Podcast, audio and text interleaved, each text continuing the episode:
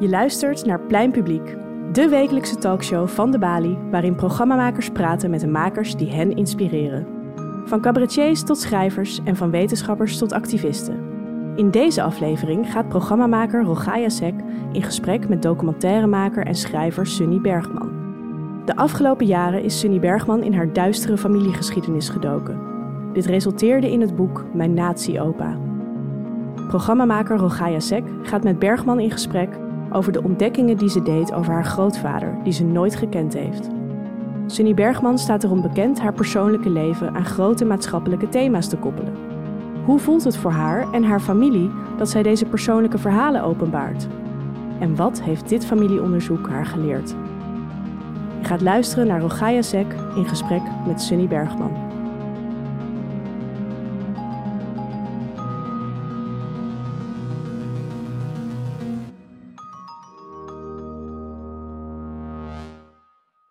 Welkom bij Plein Publiek. Mijn naam is Rogaya Sek, ik ben uh, programmamaker hier in de Bali. En ik ga vandaag in gesprek met Sunny Bergman over haar boek Mijn Nazi-opa. Een persoonlijk onderzoek naar intergenerationeel trauma. Welkom. Kan je even kort vertellen waar je onderzoek over ging? Ja, heel kort samengevat. Mijn vader is uh, uh, ontstaan uit een verkrachting in de oorlog. En mijn oma is verkracht door een Duitse burgemeester waar zij werkte als dienstmeid. En dit was altijd al een verhaal wat bekend was in de, de familie. Maar we waren niet echt op onderzoek uitgegaan. Mijn vader was voor mij al een keertje wel naar zijn uh, geboortestad geweest om meer uit te vinden over die man. En op een gegeven moment, zo'n zes jaar geleden, werd mijn vader ziek. Op een mysterieuze wijze kreeg hij een dwarslesie. We weten eigenlijk nog steeds niet waarom. Toen kwam ik meer voor hem te zorgen. En um, hebben we samen bedacht van... is het niet interessant om uit te zoeken wie die man was? Mm -hmm. Want wat ook zo is, bijvoorbeeld mijn, mijn broertjes en mijn zusje... Wij, we zijn met z'n vieren thuis. Uh, of tenminste, mijn vader heeft vier kinderen. We lijken allemaal heel erg op mijn vader.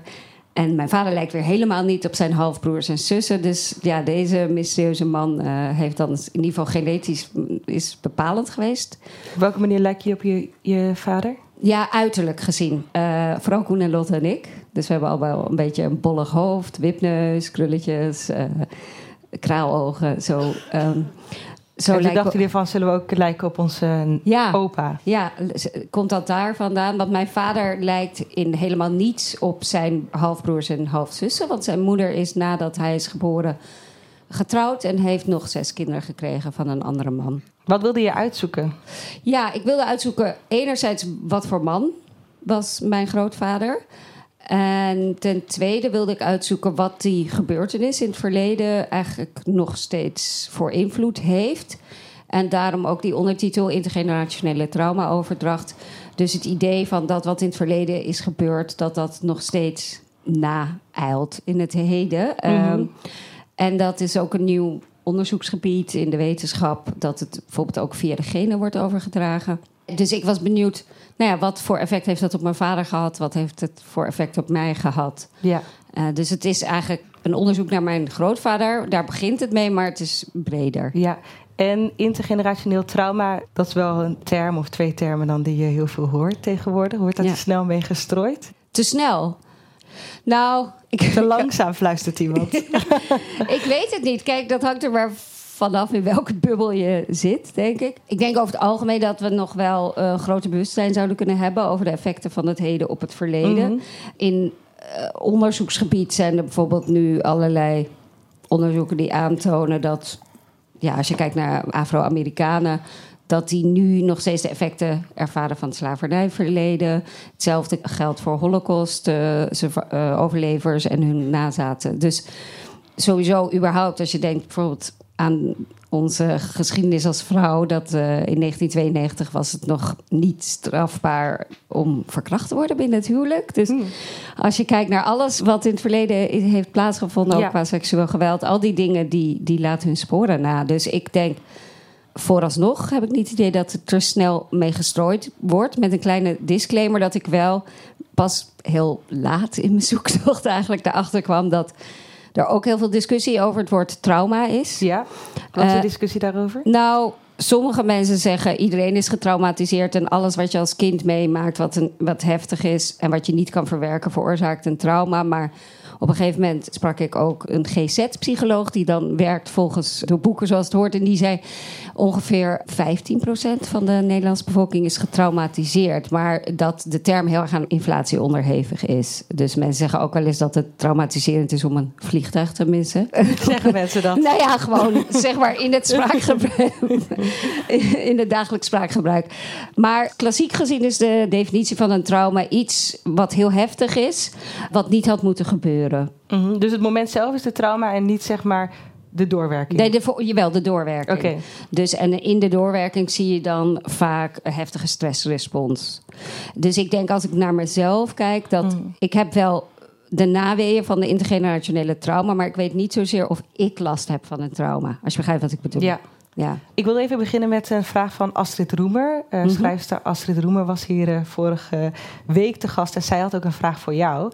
Dat is, zou artificial intelligence ook jouw boek hebben kunnen schrijven? Ik vond het zo leuk toen jij ChatGPT, zei ik. Ja, Gisteren zei Rogaya dus tegen me aan de telefoon... ik heb een vraag voor jou. Zou ChatGPT ook die, jouw boeken... En ik dacht dat jij de naam van de schrijver bedoelde. Dus ik zei, ik ken deze schrijver. Wie? ChatGPT? deze schrijver. Ik durf het woord niet nog een keertje te zeggen nu, want eh, ik heb het gisteren zo vaak opnieuw ChatGPT gezegd. Mijn collega Inge, die zat aan de andere kant van de deur... en die moest keihard lachen. maar goed, ja, dat vind ik echt een superleuke vraag van Astrid Roemer. En ik heb er natuurlijk even over kunnen nadenken. Het grappige is dat dus die collega Inge en ik bezig zijn met een filmplan. En zij heeft op een gegeven moment het onderwerp van het filmplan in de eh, chat GPT, zeg ik het goed? Chat Ja? GPT. Het eh, algoritme. ja, ehm, nou, die vraag gesteld. En toen kwam er een filmplan uit. En het gekke was dat we daarna aan het eh, proeffilmen waren. En dat eigenlijk een van de scènes die in het filmplan stond... dat ik tegen mijn collega zei... shit, dit stond gewoon in dat filmplan. Dat is best wel freaky. Maar hebben jullie dat toen on- onbewust eh, onthouden en het daarom in het filmplan? Nee, nee, kijk, mijn analyse is... Tenminste, ik weet er niet heel veel vanaf... maar ik denk dat dat algoritme werkt... dat het heel snel alles inventariseert wat er is... en daar een gemiddelde van neemt. Dus het werkt heel erg met stereotypes. En sommige stereotypes zijn dan toch heel dicht bij de waarheid. Maar ik denk niet dat een chatrobot mijn boek had kunnen schrijven... want ik denk, als je het gemiddelde neemt... van mensen met zogenaamde foute voorouders dat dat anders is dan hoe het bij mij in de familie was. Want ik denk dat, tenminste nu sinds dit boek uit is, komen ook best wel veel mensen naar me toe en die zeggen van, oh, mijn opa of oma zat bij de NSB of mijn ouders. En dan is er altijd heel veel beladenheid en schaamte en taboes binnen die familie, omdat dat natuurlijk iets is waar je je als kind dan voor schaamt na de oorlog. En bij ons was dat niet zo. Mijn vader, ik denk dat hij zich wel het was gewoon niet duidelijk wie zijn vader was. Hij werd wel eens uitgescholden voor rotmof. Maar het was pas later, toen hij in de dertig was, heeft zijn moeder het aan hem verteld. Hmm. Astrid Roemer die begon zelf ook al een beetje een antwoord te formuleren... die ik heb geïnterpreteerd als dat het heel moeilijk is om... Zij denkt dat algoritmes geen boek kunnen schrijven... omdat een boek ook gebaseerd moet zijn op ervaringen... en algoritme geen ervaringen heeft. En dat met jou in boeken en films helemaal extreem het geval. En ik wilde eigenlijk beginnen met een stukje voorlezen... wat dan wel ook weer heel persoonlijk is. En ik vind het ook wel heel erg symbool staan voor het boek en je werk in het algemeen. Omdat er zowel treurig is als humor in zit. En ehm, het persoonlijke ook weer gekoppeld wordt aan het maatschappelijke. Omdat mijn moeder en mijn stiefvader Peet zelf therapeut zijn... ben ik op jonge leeftijd al bewust gemaakt van de manier waarop schade tijdens de jeugd... van invloed kan zijn op de ontwikkeling van de psyche. Regelmatig trof ik mijn moeder in bad aan, waar ze met een snorkel onder water aan rebirthen deed. Een techniek waarbij ze door haar ademhaling te reguleren haar geboorte en andere trauma's probeerde te herbeleven en te verwerken. Dit deed ze omdat volgens haar de bevalling allerlei onbewuste maar vastgeroeste gedragspatronen hadden veroorzaakt. Soms kwam ik van school en zat ze huilend op de bank. Ze vertelde dat ze getraumatiseerd was omdat haar vader haar als jong kind had verlaten. Peet, op zijn beurt, had onverwerkte trauma's vanwege zijn geboorte tijdens de hongerwinter. En dat hij als baby in een wiegje op het balkon werd gelegd, zodat zijn ouders hem niet hoorden huilen. Elk jaar leken mijn moeder en Peet een nieuwe zelfontplooiingsraadje te hebben. In de roef van de woonboot deden ze co-counseling sessies waarin ze opgekropte woede, verdriet en pijn afreageerden op kussens. Ik zat in de stuurhut mijn huiswerk te doen en hoorde ze bonken, grommen, brullen en huilen. Trilby verscheen aan het einde van de sessie met rode ogen bovenaan de trap en ik deed alsof er niets aan de hand was. Pompidom, wiskunde B, huiswerk, business as usual. Binnen ons gezin werden moeilijke gevoelens regelmatig besproken. Soms leek het alsof het delen van onze diepste emoties verplicht was. Pete en Trilby wilden graag het tegenovergestelde doen van wat ze in hun jeugd hebben geleerd, namelijk dat gevoelens beter onderdrukt konden worden. Als kind mochten ze niets voelen en daarom voelden ze nu zoveel. Het is logisch dat trauma's van ouders effect hebben op hun nageslacht. Getraumatiseerde ouders kunnen vaak niet adequaat reageren op de behoeften van hun kinderen of ze schieten te snel in een stressmodus. En verwaarlozing of stress zorgt voor schade bij kinderen. Mijn vader was vaak emotioneel afwezig. Hij onderdrukte zijn gevoelens door te blowen of door zich achter een beeldscherm te verschuilen. Mijn moeder werd soms plotseling heel gestrest. Dan ging ze huilen en schreeuwen en werd het gezin meegetrokken in haar draaikolk van gevoelens. Ik heb een moeder die te veel emoties deelt en een vader die zijn emoties juist onderdrukt. Emotionele incontinentie versus emotionele gelatenheid. Je hebt gelijk een heel zwaar, zwaar stuk gekozen. Ja. Ja. Wat herken je bij jezelf terug? Nou, ik denk wel echt dat ik een mengvorm van mijn ouders ben.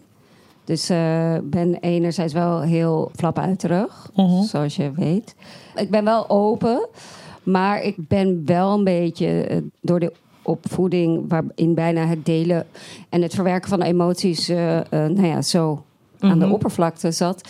ben ik wel ook weer misschien wat meer zo van... eh, nou, hup, la- zand erover, zeg maar bedekken. Ja, dus ik denk wel dat ik dingen ook onderdruk.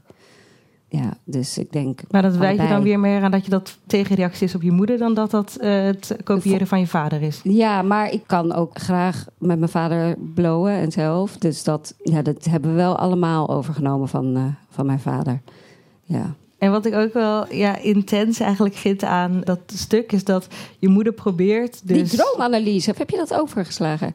Ja, dat heb ik overgeslagen. Oké. Vind dat belangrijk, Ja, dat informatie vond ik juist het leukste. Ik kan het ook wel vertellen. Wat we dus deden was altijd droomanalyse bij het ontbijt. En dan eh, leerden we dus de symbolen van de dromen. En die training, dat had wel het effect dat ik dat in mijn droom kon benoemen. Dus van, oh, ik ga nu, ik loop een kelder in. Dat betekent dat ik mijn onderbewuste inloop. Dus je had een tijdje dat je eh, nadat je geslapen had wakker werd... en dan je dromen ging analyseren? Nee, tijdens het dromen heb je nooit dat als je droomt... dat je reflecteert op, op je droom in de droom zelf. Nee. Oké. maar jij deed het dan al doordat je ouders zoveel the- therapie eh, deden... waarvan droomanalyse de één was? Ja. Volgens mijn moeder is het super next level. dus ja, dat is- ik vind het ook heel knap. Volgens mij is het ook heel next level. Is iemand die dat ook doet hier in de zaal? Oké. Nee, next level. Nou, misschien kan ik er nog iets mee. Wat ik ook hertig eigenlijk aan het stukje... is dat je moeder die probeert dus eigenlijk te breken met haar verleden. Maar schiet weer helemaal door naar de andere kant. Dus kom je er eigenlijk dan ooit uit? Kan je ooit die, die banden verbreken met het... Ja, nee, ik, we, verleden. we, we- ik denk dat je als ouder natuurlijk altijd je opperste best doet in al je onvermogen. Er is nog een voorbeeld, eh, wat ik ook in het boek beschrijf. Van, nou, mijn ouders zijn gescheiden, dus ik woonde niet bij mijn vader. En ik heb me altijd schuldig gevoeld dat ik niet bij mijn vader was. En mijn moeder ontdekte ik op een gegeven moment dat mijn moeder die zei altijd: Papa vindt het heel jammer dat je er niet bent. Papa mis je heel erg. En daardoor werd mijn schuldgevoel erger. En toen vroeg Waarom deed ze dat? Omdat zij dus, haar vader had nooit meer wat van zich laten horen. Dus zij dacht, ik wil niet dat mijn kind denkt dat... Die haar- belangrijk is voor de vader. ja, dat, dat haar vader niet meer om haar geeft. Dus zij deed haar best, maar daarmee ver- versterkte ze een proces wat bij mij... Ik ben natuurlijk niet hetzelfde als haar, dus bij mij was er een ander proces aan de gang. Onbewust doen we toch fout als ouder. Of nou, niet fout, maar... of bewust ja. doen we juist het, proberen we het goed te doen, maar doen we het dan misschien ja, op de- een andere welke manier weer. effecten het heeft, kan je pas eh, nou ja, later ontdekken. Ja, en hoe is het om dit soort ja, openbaringen te doen in het boek, zeg maar ook bij andere werk? Ja, doe je dat veel? Hoe is dat voor je familie? Nou, ik was wel een beetje geschrokken dat je dit stuk ging voorlezen. Want dit was dus Sorry. het stuk waar mijn moeder het meest Over viool wel. Vond ze best wel heftig, ja. Dus uh, ja, dat is gewoon... Uh, Wat vond ze er heftig aan? Ja, dat is dan ook eigenlijk privé. Oh. Ja. Nee, en ja. hoe los je dat dan op? Ik heb... Als zij tegen je zegt van... oh, dat vind ik wel heel heftig dat het in het boek zit. Nou, sommige dingen heb ik ook naar haar geluisterd. Heb ik weggehaald. Ja, dat, dat, dat, dat zei zij gewoon... dat schaam ik me te erg daarvoor. En het is ook al zo lang geleden. En het is ook... Kijk, sommige dingen waren echt haar verhaal. Dan denk ik van, oké, ja, dat is gewoon dan niet aan mij om te delen. Dingen over haar jeugd weer. Ik vind wel dat je rekening met mensen moet houden. Dus ik wou wel dat de belangrijkste mensen uit het boek hun goedkeuring gaven. Dus dat is mijn vader, mijn moeder, mijn ex, David. En mijn kinderen, ja, die, die wouden het niet lezen. Dus dat uh, maakt dan ook niet uit hoe, hoe ze erin neergezet werden?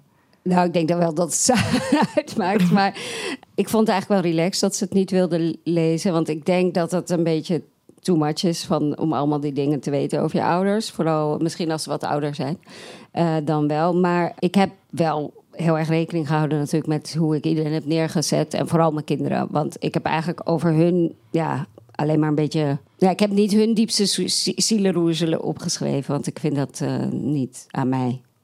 Ja. ja. Maar waren er wel dingen die je niet hebt opgeschreven, die je misschien ook nu niet wil vertellen, die je dan weer terugziet? Want daar eindigt dan misschien ook een beetje de lijn in het boek. Uh, je laat zien hoe jij in ieder geval denkt dat de, de ouders van je ouders invloed hebben gehad op je ouders. En die invloed weer op jou is doorgekomen. Maar zijn er ook dingen waar je extra op past, zeg maar, dat je dat niet doorgeeft aan je kinderen? Nou ja, ik denk dat dat een beetje te laat is. Ze zijn 19 en 21. Dus uh, dat is, wat dat betreft kan jij het beter nu doen. voordat de baby geboren wordt. Nee, Fijn maar, dat ik dit boek nu op dit moment gelezen Ja, precies. Ik kan het toch even meenemen. Nee, ja.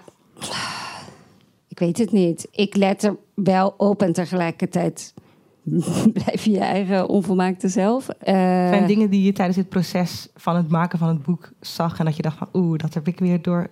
Daar ben ik weer die kant op doorgeschoten. In mijn opvoeding? Ja. Ja, nou, ik ben bijvoorbeeld best wel... Ik doe veel voor mijn kinderen. Of tenminste, ik wil veel dingen controleren. En mijn, een van mijn beste vriendinnen, die is tegenovergestelde. Ik zie wel dat die kinderen sneller zelfstandig worden. Dat heel erg verantwoordelijk voelen en dingen voor anderen willen doen. Dat had ik ook naar mijn partner toe. En dat is gewoon niet altijd even ehm, gezond. En ook niet goed voor een gelijkwaardige relatie. En heb je ook een analyse gemaakt waar dat vandaan komt? Ja, ik denk dus uh, dat dat de schuld is van mijn vader. Op welke manier? nou, de schuld. Nee, ik, nou oké, hij was dus achtergelaten door eerst. Nee, zijn vader keek sowieso niet naar hem om. En toen is zijn moeder teruggekomen naar Nederland. En toen was er een ongehuwde vrouw zwanger van een Duitser na de oorlog. Dat was natuurlijk een grote schande. Toen vond ze een, een man die met haar wilde trouwen, maar dan zonder het bastaardkind. Dus hij is achtergebleven bij zijn grootouders. Dat is wel echt een trauma als je, kind, mhm. als je moeder je achterlaat op anderhalfjarige leeftijd. Dus mijn vader op een gegeven moment doen we, want in het boek ga ik ook allemaal op zoek naar verschillende manieren om hier naar te kijken. En een van de belangrijke ideeën die wij in het Westen niet hebben, maar bijvoorbeeld uit de Surinaamse winticultuur, maar ook uit veel, in veel Afrikaanse culturen, is uh, het idee dat voorouders heel belangrijk zijn en dat die eigenlijk hun daden in het verleden nog effect kunnen hebben op het heden. En vanuit die filosofie kreeg ik de opdracht om dan rituelen te doen voor mijn voorouders, om mijn biologische natiegrootvader uh, te bedanken voor mijn bestaan. Lukte dat? Nou, mijn vader wou dat echt niet doen. Die, ik had zo twee foto's neergezet van zijn vader en zijn moeder. En, en hij zei: Nee, ga ik al helemaal niet bedanken. Want hij geloofde, hij vond het allemaal maar onzin, zo'n ritueel. Maar hij geloofde ook niet in de ziel of dat voorouders en allemaal die dingen. Ja, dat, daar staat hij niet voor open. Maar het heeft me wel dingen geleerd over zijn gevoelsleven. Dus doordat we dat uh, ritueel deden, zei hij van ja, ik heb echt pas goed beseft wat gebeurd is met mij toen jij geboren werd. Omdat hij toen verantwoordelijk werd voor een ja, hulpeloos wezen, wat een baby toch is. En dat hij zich toen pas besefte van hoe hardvochtig je dan moet zijn als vader, zijn vader zijn, om zo iemand totaal links te laten Mhm. liggen, zo'n wezen. En daarna ook dat zijn moeder hem achterliet. Dus toen realiseerde ik me van, oh, ik ben de eerste van zijn kinderen en hij heeft dat verdriet extra herbeleefd toen ik werd geboren. Dus heb ik dat waarschijnlijk heel erg gevoeld en me daar ook verantwoordelijk voor gevoeld. Ja, hoe lang woonde je nog bij je vader? De eerste vier jaar van mijn leven, ja. En bij je andere broers en zussen, die hebben ook wat minder dat verantwoordelijkheidsgevoel. Ja, ja. Mijn broertje, mijn jongere broertje, die zei op een gegeven moment van... ik was eerder boos op mijn vader. Maar zo, mannen, Waar komt dat dan vandaan? ja, dat moet je maar niet goed Moet iedereen lezen. het boek maar lezen. We slaan het over, Ja. kan ook. Met je films ben je eigenlijk, dat heeft denk ik elke maker of kunstenaar of journalist, dat er soms een conflict is tussen dat je zelf een verhaal wil vertellen. Waarbij het altijd het beste is als er persoonlijke anekdotes komen. En juist de dingen die zeg maar schuren eh, Ja. naar boven komen. En familieleden willen dat niet. Nee, of ja, heel vaak willen mensen dat niet. En dan zijn het in dit geval ook nog familieleden. Ja, dat is inderdaad een hele goede vraag. En dat is ook het moeilijkste geweest, eh, vond ik, bij deze bevalling, wat zo'n boek toch wel is. Om die grens te bewandelen tussen eh, toch de ja, pijn opzoeken Mhm. en eh, aan de andere kant respectvol omgaan met iedereen. Nou ja, zoals ik net al zei, ik heb dat wel laten lezen van tevoren en iedereen de mogelijkheid ge- gegeven om te zeggen waar ze problemen mee ha- hadden. Mhm. En eigenlijk was het verbazingwekkend makkelijk bij mijn vader. Want die stuurde alleen een appje van... het is een pareltje geworden. Je hebt een mooi werkstuk afgeleverd. Zo lief.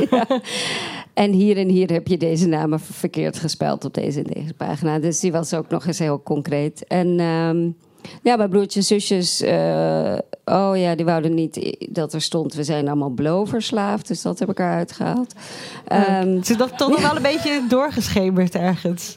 ja? Ja. Maar het is ook niet waar, ze zijn niet allemaal bloverslaafd. Ter correctie.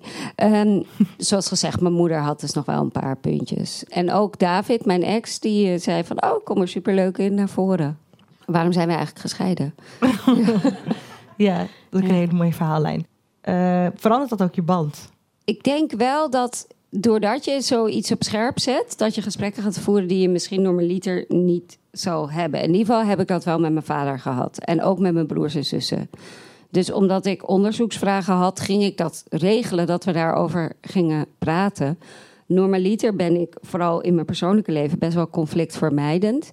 En van het harmoniemodel, dus dan ga je dat soort gesprekken misschien, of ik in ieder geval, minder snel aan. Maar omdat je dan zeg maar het excuus hebt van zo'n Mhm. project, ben ik dat wel aangegaan. En dat heeft ons zeker op een bepaalde manier ja, iets gebracht in die nieuwe inzichten en, en, eh, en meer contact. Ja. Heeft je vader ook antwoorden gegeven? Had hij niet zoveel vragen als jij? Hij zegt dat hij genuanceerder is na gaan denken over waarom hij niet mee mocht met zijn moeder en zijn stiefvader. En dat kwam door een gesprek met zijn zus, ja, wat ik ook georganiseerd had. En zijn zus zei van ja, jij denkt dat jij niet mee mocht, maar het was gewoon puur praktisch, want er was woningnood en zij hadden geen ruimte voor jou. Dus nu denkt denkt mijn vader daar anders over. Jij denkt dat dat nu het geval is, wat puur praktisch is. Nou, soort kan toch nooit al, alleen maar puur praktisch Nee, zijn? een soort mengvorm van praktisch en principieel. Ik weet het niet. Ehm, in ieder geval zegt hij dat hij er wat genuanceerder over is gaan nadenken. Ja. En je hebt in, de, in het boek allemaal verschillende eh, therapieën uitgeprobeerd. Ja. Ben je toch eigenlijk in de voetsporen van je moeder getreden? Beetje, ja, ja, met enige weerstand. ja. Wat werkte en wat werkte niet? Nou, ik ben sowieso, omdat het ging al een hele tijd niet goed met mijn relaties. Ja, los van het boek ging ik in relatietherapie bij Glenn Helberg, eh, de psychiater. En ook wel een collega-kennis, zeg maar, met van mij, met wie ik al eerder had samengewerkt voor een documentaire over mannelijkheid. Dus ik zei tegen hem van, eh, zou, zou dat mogen? En daar heb ik veel aan gehad. Ik bedoel, de relatie heeft het niet gered, maar dat kan ook een uitkomst zijn van relatietherapie. Ja, van de verschillende dingen die ik heb gedaan, denk ik dat het meest, eh, wat de meeste indruk heeft gemaakt, was eigenlijk die San Pedro-ceremonie. Wat is dat? Ja, San Pedro is een soort eh, broertje van ayahuasca. Dus dat eh, is gewoon een heel heftig hallucinerend middel. En dat kan je, neem je dan, als het goed is, in een eh, veilige, begeleide setting. En het is een oude traditie uh, in heel veel culturen om, om hallucinerende middelen te gebruiken op een soort spirituele therapeutische manier. En bij mij, omdat ik het best moeilijk vind om me over te geven aan dingen, zoals familieopstellingen of zo, dan zit ik toch de hele mm, hoe zit dit? En, Heb je ook gedaan? Ja, ja, daar vond ik weer bijvoorbeeld, dacht ik, nou, I don't know, weet je wel, wat, wat, er wordt hier van alles gezegd, maar hoezo moet ik dit zomaar aannemen? Mm maar bij die ceremonie, uh, ja, dan, dan gaat je analytische, uh, dat sceptische gedeelte wordt wel uitgeschakeld. Ja. Dus dat, dat, dat is dan goed voor mij. Ik weet niet, kijk, je moet het natuurlijk niet doen als je een neiging hebt tot psychose of bipolair. Of dat soort... Je wilt niet promoten hier. Nou ja, nee, het is gewoon, kan ook potentieel gevaarlijk zijn. Ja. Ik heb ook, zoals je weet, mensen meegemaakt die door uh, psychedelische middelen in een psychose zijn geschoten. Dus ja. Wees voorzichtig. Ja. Ik wilde nog eventjes een ander stukje over antisemitisme voorlezen. Ik weet niet of dat in het stukje voorkomt, maar je zit ergens in Duitsland samen met je vriendin die ook uh, een Joodse achtergrond heeft. En jullie hebben het over antisemitisme. Uh, de eerste quote is van jou. Als ik eerlijk ben, dacht ik eigenlijk dat de stereotypen over Joden minder erg waren dan stereotypen over andere groepen, zeg ik voorzichtig. Omdat jullie te maken hebben met vooroordelen die gezien worden als positief, zoals slim, rijk en machtig. Terwijl bijvoorbeeld zwarte mensen geconfronteerd worden met stereotypen over hen als dom, crimineel en lui. En dit zegt je vriendin. Maar die zogenaamde positieve vooroordelen zijn juist gevaarlijk. Dat Joden zo machtig zouden zijn, is de reden dat ze al eeuwenlang vervolgd worden. Het ergste stereotype over Joden vind ik sluw, gierig, ook zo erg. Daarom geef ik vaak expres veel fooi. Ook binnen de antiracismebeweging wordt antisemitisme niet altijd serieus genomen. Terwijl Joden door veel mensen nog steeds als de zogenaamde Illuminati worden gezien, als de kwade macht die achter de schermen aan de touwtjes trekt, dat is ook de reden dat ik baal dat bijvoorbeeld Mark Zuckerberg een Jood is, verzucht Isa. Misschien, en dit zeg jij weer, misschien heb ik wel een blinde vlek op het gebied van antisemitisme. Weer zo'n leuke quote uit. je moet de leukste quotes eruit halen. Ja, ja. ja, die blinde vlek op het gebied van antisemitisme. Want je hebt natuurlijk heel veel films over feminisme gemaakt, heel veel films over antiracisme. En was vooral anti-zwart racisme, of juist zeg maar de verhoudingen tussen witte mensen en zwarte mensen, zeg maar. Uh, maar waarom vond je zelf dat je een blinde vlek had voor antisemitisme? Nou ja, wat ik daar een beetje beschreef. Ik denk wel dat het de laatste paar jaren wel veranderd is. Vooral mm. ook eigenlijk door al die uh, mensen die zich verzet hebben tegen de coronamaatregelen. Ik heb daar ook een documentaire over gemaakt, Samenzwevers.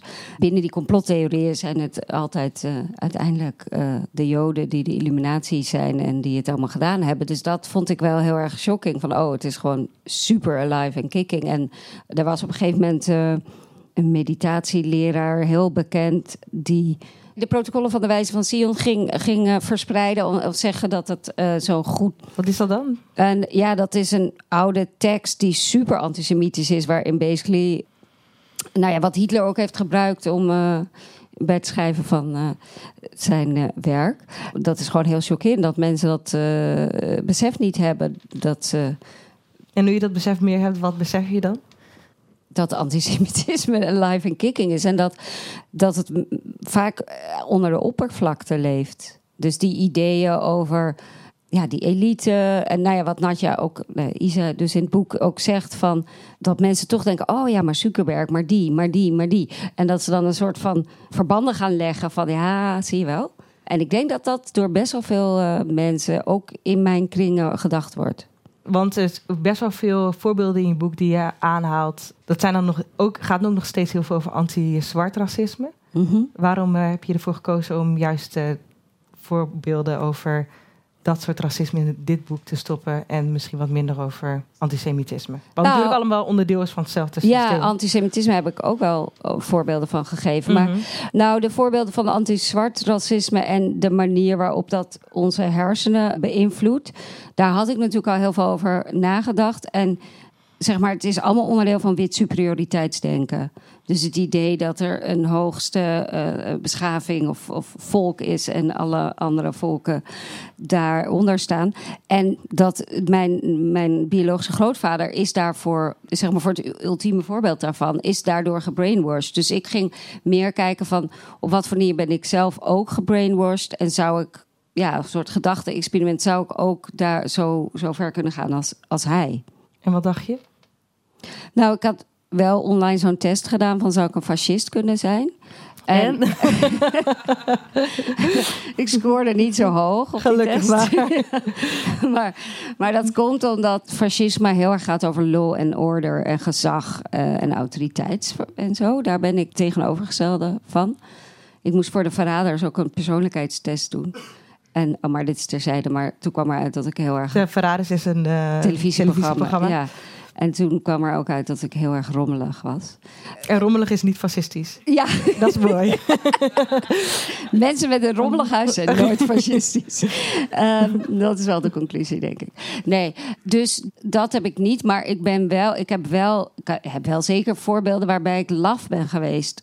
Of waarbij ik in ieder geval niet zo dapper ben geweest als dat ik zou willen denken van mezelf. Bijvoorbeeld tijdens een demonstratie tegen Zwarte Piet dat uh, Mitchell Assayas... man van de ja. Kick-Out Zwarte Piet. Hij zei van, uh, kunnen de witte mensen een, een white shield vormen om de zwarte mensen heen? En toen zag ik die politieagenten met die knuppels. Oké. Maar dan heeft hij ook niet heel intersectioneel gedacht. Want dan kleine vrouwen voorzetten, dat lijkt me ook niet helemaal the way to go. Fijn dat je me nog eventjes... ja, ik voelde me wel schuldig dat ik niet naar voren ging.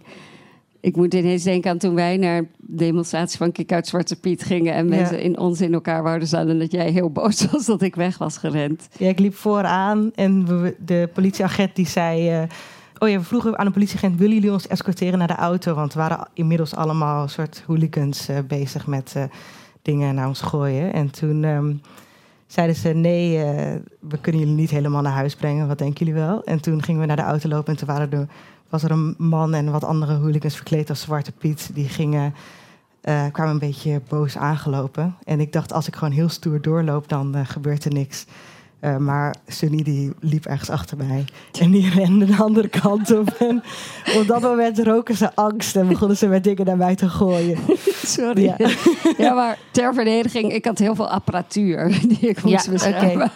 Anders was ik zeker met je doorgelopen. Ja. Jij en, uh, en nou ja, een vriend van ons die ook heel sterk was. Jullie bleven doorlopen en wij, de rest is heel hard weggelopen. Ja, de persoon nee, maar goed. In, de, in het boek zit als de kelderman. Ja, Magnus, ja, die woont bij mij in de kelder. En dat klinkt heel eng. Nee, het is een zoete. Dus het is niet een. Ja, ja is beter. Hij heeft wel ramen. Ja, maar hij is ook onderdeel geworden van het gezin.